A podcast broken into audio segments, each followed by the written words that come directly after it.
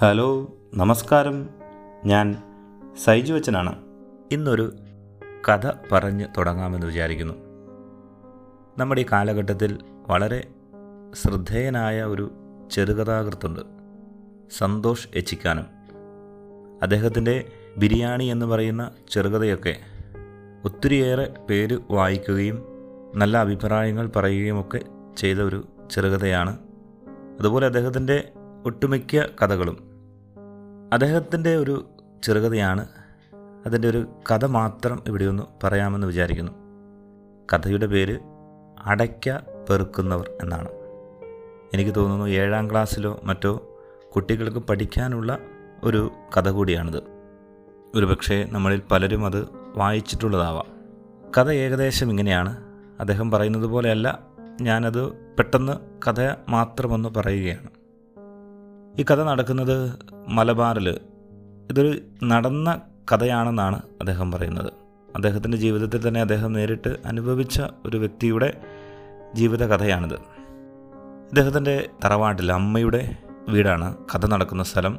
വലിയൊരു ഇല്ലമാണ് ഒരു ഭൂസ്വത്തിന്റെ ഒക്കെ വലിയ ഉടമയാണ് അവിടുത്തെ കാർന്നവർ അപ്പോൾ ആ വീട്ടിൽ കൃഷിയിടങ്ങളൊക്കെ നോക്കി നടത്തിയിരുന്നത് ചന്ദ്രൻ എന്ന് പറയുന്നൊരു വേലക്കാരനാണ്. വളരെ യങ് ആയിട്ടുള്ള ഒരാളാണ്. ഒത്തിരി ഒരു പത്ത് നാൽപ്പത് വർഷങ്ങൾക്ക് മുമ്പാണ് കഥ തുടങ്ങുന്നത് ആദ്യ ഭാഗം.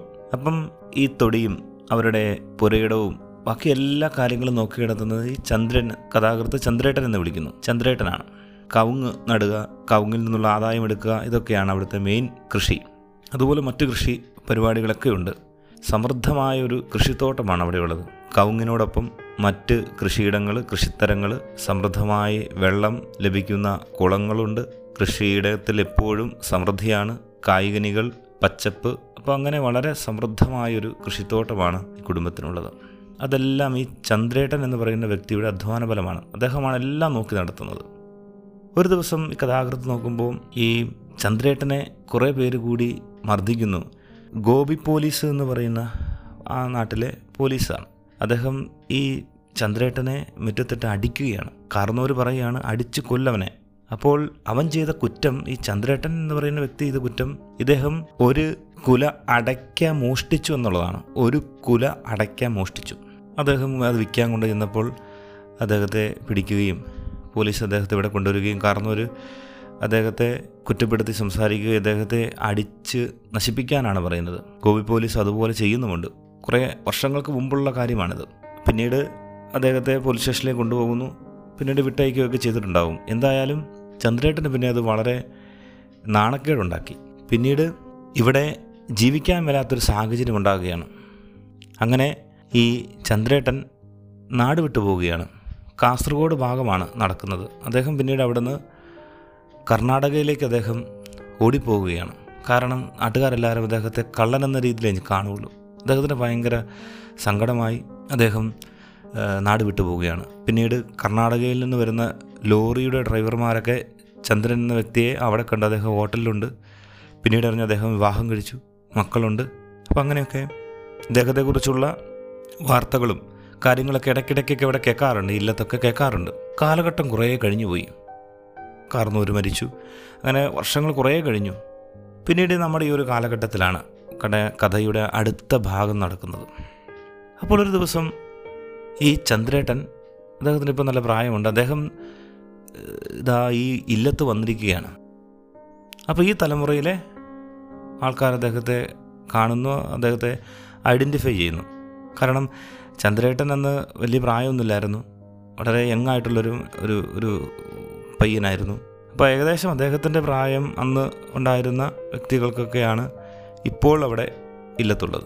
അപ്പോൾ അവർ ഇദ്ദേഹത്തെ മനസ്സിലാക്കുന്നത് അന്നത്തെ ചന്ദ്രേട്ടനാണ്.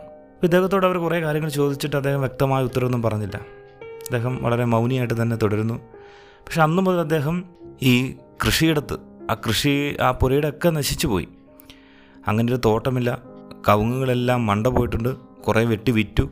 അവിടെ ഒരു തരത്തിലുമുള്ള കൃഷി അവർ ചെയ്യുന്നില്ല. കാരണം മറ്റ് ബിസിനസ്സിലേക്കൊക്കെ പുതിയ തലമുറ മാറി. കൃഷി ചെയ്യാൻ അവിടെ ആരുമില്ല. പള്ള പറപ്പിച്ചിട്ട് രണ്ട് വർഷമായി. അപ്പോൾ അങ്ങനെ ഒരു ക്ഷയിച്ച ഒരു കൃഷിയിടമാണ് ഇപ്പോൾ നിലവിലുള്ളത്. അദ്ദേഹത്തിന് ചന്ദ്രേട്ടന് അതിനകത്ത് വലിയ നീരസമുണ്ട് സങ്കടമുണ്ട്. അദ്ദേഹം അന്ന് പോലെ പള്ള വൃത്തിയാക്കുന്നു അവിടെ എന്തെങ്കിലുമൊക്കെ ചെയ്യുന്നു. അങ്ങനെ ദിവസങ്ങൾ അദ്ദേഹം ചെയ്ത് ചെയ്ത് ചെയ്ത് അവിടെയൊക്കെ വൃത്തിയാക്കി കുളമൊക്കെ തേകി വൃത്തിയാക്കി എല്ലാം അദ്ദേഹം നല്ല പഴയ ആ പ്രൗഢിയിലേക്ക് ആ കൃഷിസ്ഥലത്തിന്റെ പ്രൗഢിയിലേക്ക് അദ്ദേഹം തിരിച്ചു കൊണ്ടുവന്നു. കവുങ്ങെല്ലാം പുതിയ കവുങ്ങ് നട്ടു അദ്ദേഹം. മറ്റ് കൃഷികൾ തുടങ്ങി. അവിടെ സമൃദ്ധമായ ജലസമൃദ്ധി ഉണ്ടായി നീരുറവുകളുണ്ടായി കുളം വൃത്തിയാക്കി മോട്ടോർ വെച്ചു. അങ്ങനെ കവുങ്ങെല്ലാം വളർന്ന് വലുതാകുന്നു. മാസങ്ങളെടുത്തു.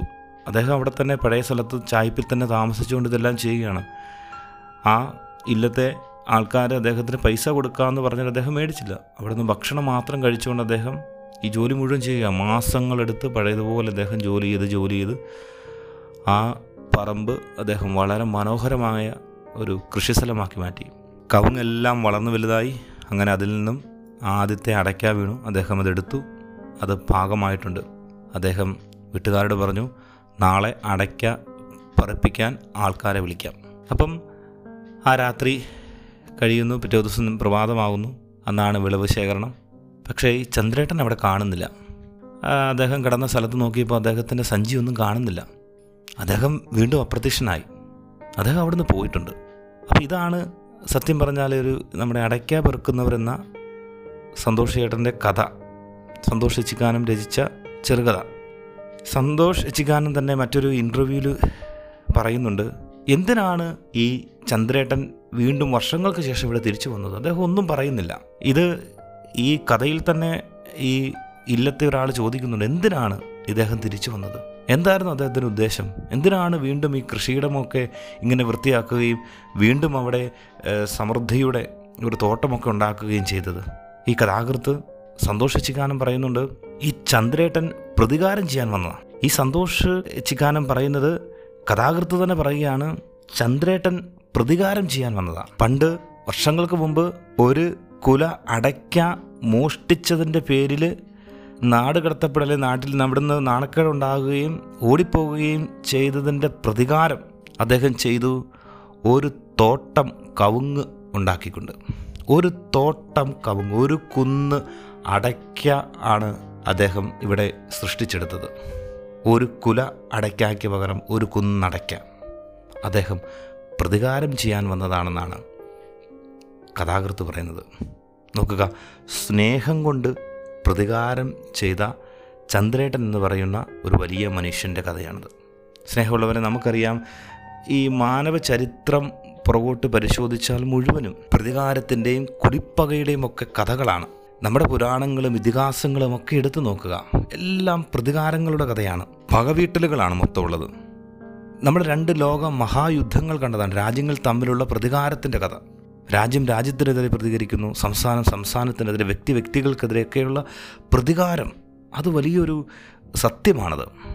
മഹേഷിന്റെ പ്രതികാരം എന്ന് പറയുന്ന ഒരു സിനിമയിലൊക്കെ നമ്മളത് കുറച്ചും കൂടെ അടുത്തറിയാൻ ശ്രമിച്ചിട്ടുണ്ട്. അപ്പം പ്രതികാരം ചെയ്യുന്ന ഒരു ടെൻഡൻസി നമുക്കെല്ലാവർക്കുമുണ്ട്. സാധാരണ ഇങ്ങനെ ഒരു ഒരു കാര്യം വരുമ്പോൾ നമ്മൾ കേട്ടിട്ടുണ്ട് നിങ്ങൾ അത് മറക്കണം നിങ്ങളത് പൊറുക്കണം എന്നൊക്കെ നമ്മൾ കേട്ടിട്ടുണ്ട്.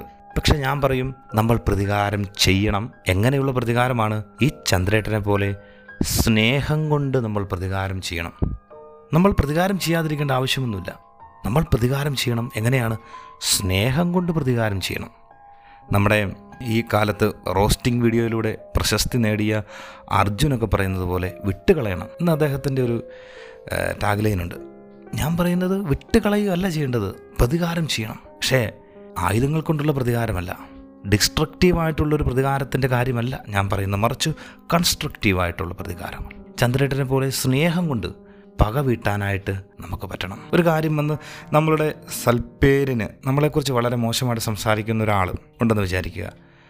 അദ്ദേഹത്തിനെ നമ്മൾ അദ്ദേഹത്തോട് നമ്മൾ ക്ഷമിച്ചു എന്ന് കരുതുമ്പോൾ തീർച്ചയായിട്ടും അത് നല്ലതാണ്. ക്ഷമിക്കണം. പക്ഷെ അത് പകുതിയാകുന്നുള്ളൂ. ഈ വ്യക്തിയെക്കുറിച്ച് നന്മ മാത്രം പറയുക മറ്റുള്ളവരോട്. അദ്ദേഹത്തിന്റെ പോസിറ്റീവ് അദ്ദേഹത്തിന്റെ കുറേ ക്വാളിറ്റീസ് ഇതൊക്കെ നമ്മൾ മറ്റുള്ളവർ പറയുക. തീർച്ചയായിട്ടും ഈ കാര്യം അദ്ദേഹത്തിന്റെ ചെവിയിലും എത്തും. അപ്പോൾ താൻ വളരെ മോശമായിട്ട് ശത്രുവായിട്ട് കണ്ട മനുഷ്യൻ തന്നെക്കുറിച്ച് വളരെ പോസിറ്റീവായിട്ട് മറ്റുള്ളവർ പറയുന്നത്. ഇത് ഈ മനുഷ്യനെ തീർച്ചയായിട്ടും മാറ്റും. അല്ലെങ്കിൽ ഒരു കുട്ടീനെ എടുക്കുക. ക്ലാസ്സിൽ ഹോംവർക്ക് ചെയ്യാത്തതിന്റെ പേരിൽ പഠിക്കാത്തതിന്റെ പേരിൽ അധ്യാപകൻ അത്യാവശ്യം ശകാരിച്ചിട്ടുണ്ട്. കുട്ടികളൊക്കെ കളിയാക്കുകയും ചെയ്തിട്ടുണ്ട് ഇവനെ. ഇവൻ എങ്ങനെയാണ് പ്രതികാരം ചെയ്യേണ്ടത്? മനസ്സിൽ അധ്യാപകനോട് അത്ര സ്നേഹം തോന്നാൻ താല്പര്യമില്ല. വഴിയില്ല. പക്ഷെ ഇവൻ ചെയ്യേണ്ട പ്രതികാരം ആ പാഠഭാഗം അതിമനോഹരമായിട്ട് പഠിച്ചുകൊണ്ട് വരണം. കൂടുതൽ സമയം അതിന് കൊടുത്തു. എന്നിട്ട് പിറ്റേ ദിവസം അത് മനോഹരമായിട്ട് അവിടെ പ്രസന്റ് ചെയ്യണം. അപ്പോൾ ഇതേ അധ്യാപകനോടുള്ള ഒരു പ്രതികാരം എന്ന് വേണമെങ്കിൽ നമുക്ക് വിശേഷിപ്പിക്കാം. തന്നെ കളിയാക്കിയ കൂട്ടുകാരുടെ മുമ്പിൽ അവനിതാ മഹിമയുണ്ടാകുന്നു. ഞാൻ പറഞ്ഞ ഇതുപോലെയുള്ള രീതിയിലേക്ക് നമുക്ക് ചിന്തിക്കാനും നമ്മുടെ പ്രതികരണങ്ങളൊക്കെ നമ്മളൊരു വ്യക്തിയോടോ ഒരു സംഭവത്തോടോ ഒരു സാഹചര്യത്തോടൊക്കെ നമ്മൾ എങ്ങനെ റെസ്പോണ്ട് ചെയ്യുന്നു എന്നത് നമ്മുടെ ക്വാളിറ്റി ആശ്രയിച്ചിരിക്കും. ഈ കഥയിലെ ചന്ദ്രൻ എന്ന് പറയുന്ന വേലക്കാരന് ആശ്രിതന് വിദ്യാഭ്യാസ യോഗ്യതകളൊന്നും കാണില്ല. പക്ഷെ അദ്ദേഹത്തിന്റെ ക്വാളിറ്റി എന്നാ വലുതായിരുന്നു.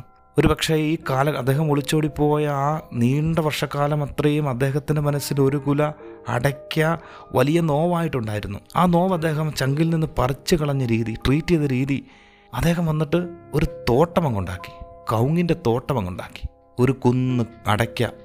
അദ്ദേഹം അതിനെ ട്രീറ്റ് ചെയ്തിട്ട് ആ നോവിനെ എടുത്ത് കളഞ്ഞ രീതിയാണ് നമ്മൾ കാണേണ്ടത്. ഇതുപോലെ പ്രതികാരം ചെയ്യണം സ്നേഹം കൊണ്ട്. സ്നേഹം കൊണ്ട് പ്രതികാരം ചെയ്യാൻ നമുക്ക് സാധിക്കണം.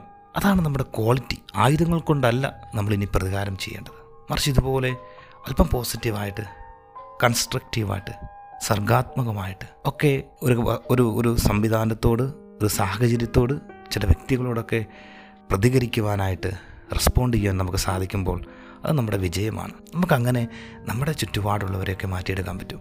നമ്മുടെ ശത്രുക്കളെയൊക്കെ നമ്മുടെ മിത്രങ്ങളാക്കാൻ പറ്റും. അതിന് നമുക്ക് സാധിക്കട്ടെ. എല്ലാവർക്കും നല്ലൊരു ദിവസം ആശംസിക്കുന്നു. താങ്ക്